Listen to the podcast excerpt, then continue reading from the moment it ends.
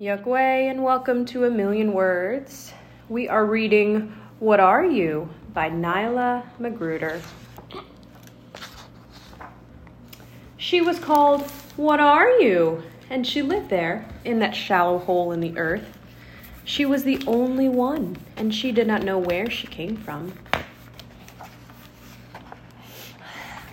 She did not know her name either, but now and then a creature would come up to her and say, What are you? Wutaryoo did not know how to answer this question, so she would ask it back. And the creatures would tell their tales. What am I? I am the rabbit. In the beginning, the first gardener was digging a hole to plant his cabbages. He dug too deep and hit the very center of the world. And you know what popped out? Rabbits. Now my people hop all over the earth. Wow, thought, Wutaryoo? What am I? I am the wren, queen of the hedge. In the beginning, my people were as large as trees and ruled the world. Our size has grown smaller, but not our might. Are, Mag- are they dinosaurs? Those are dinosaurs. Magnificent thought, Wutaryoo? What am I? I am the wolf. In the beginning, my people were born in moonlight, and now we run and hunt together, and at night we sing our thanks to the heavens. Wondrous thought, Wutaryoo? What would be more wondrous, though, was if Wutaryoo could share her own story.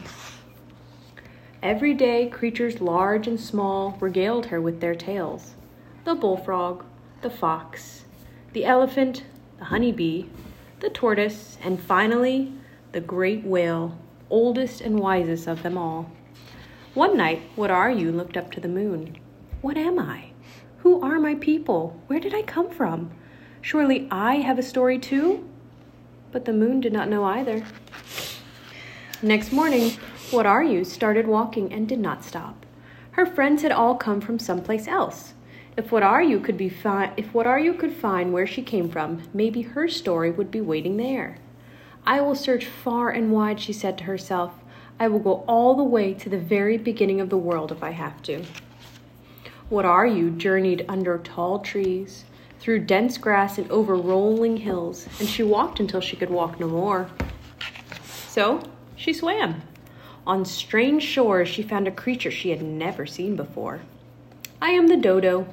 I have seen many suns rise and set over these islands, but I have never seen a creature like you. What is your story? I don't know, said Wutaryoo, but I will soon. Wutaryoo continued on, over rising terrain until she reached mountains too tall to climb. So she dug. Deep in the earth, she found a creature she had never seen before. I am called the dragon, the terrible lizard, and many other names. My bones are spread far and wide through this earth, but I have never seen a creature like you. What is your story? I don't know, said Wutaryoo, but I will very soon. Wutaryoo? continued on, deep and deeper and deeper still until it was so dark she could no longer see. So she closed her eyes. And when she opened them, there was a tiny, very tiny light, and she crawled towards it and found a creature she had never seen before. I am the protozoan, it said to her. I have been here since the beginning, and I have seen it all, more than I can ever tell, but I have not seen a creature like you. Oh, said Wutaryoo? You have come a long way to find me. Tell me, have you discovered what you are searching for? Not yet, but I think I'm getting close now. Wutaryoo walked further than she had ever walked, and the land grew sparser than it had ever grown. I am coming to the very beginning of the world, she thought. My story must be over that last hill. Wutaryoo climbed the hill and came down the other side, but there was no story there. All Wutaryoo found was a shallow hole. Her shallow hole. She had come right back to where she started. Sad and tired, Wutaryoo curled up, and just as she was falling asleep, she heard her name. Wutaryoo? Her friends surrounded her. Here it is, thought Wutaryoo? The same old question. They will ask her what she is, and she will have to confess, I, I don't know. I don't know what I am or where I come from. Perhaps I come from nowhere. Perhaps I am nothing. But before she could say these things, her friends asked questions Wutaryoo? had not heard before.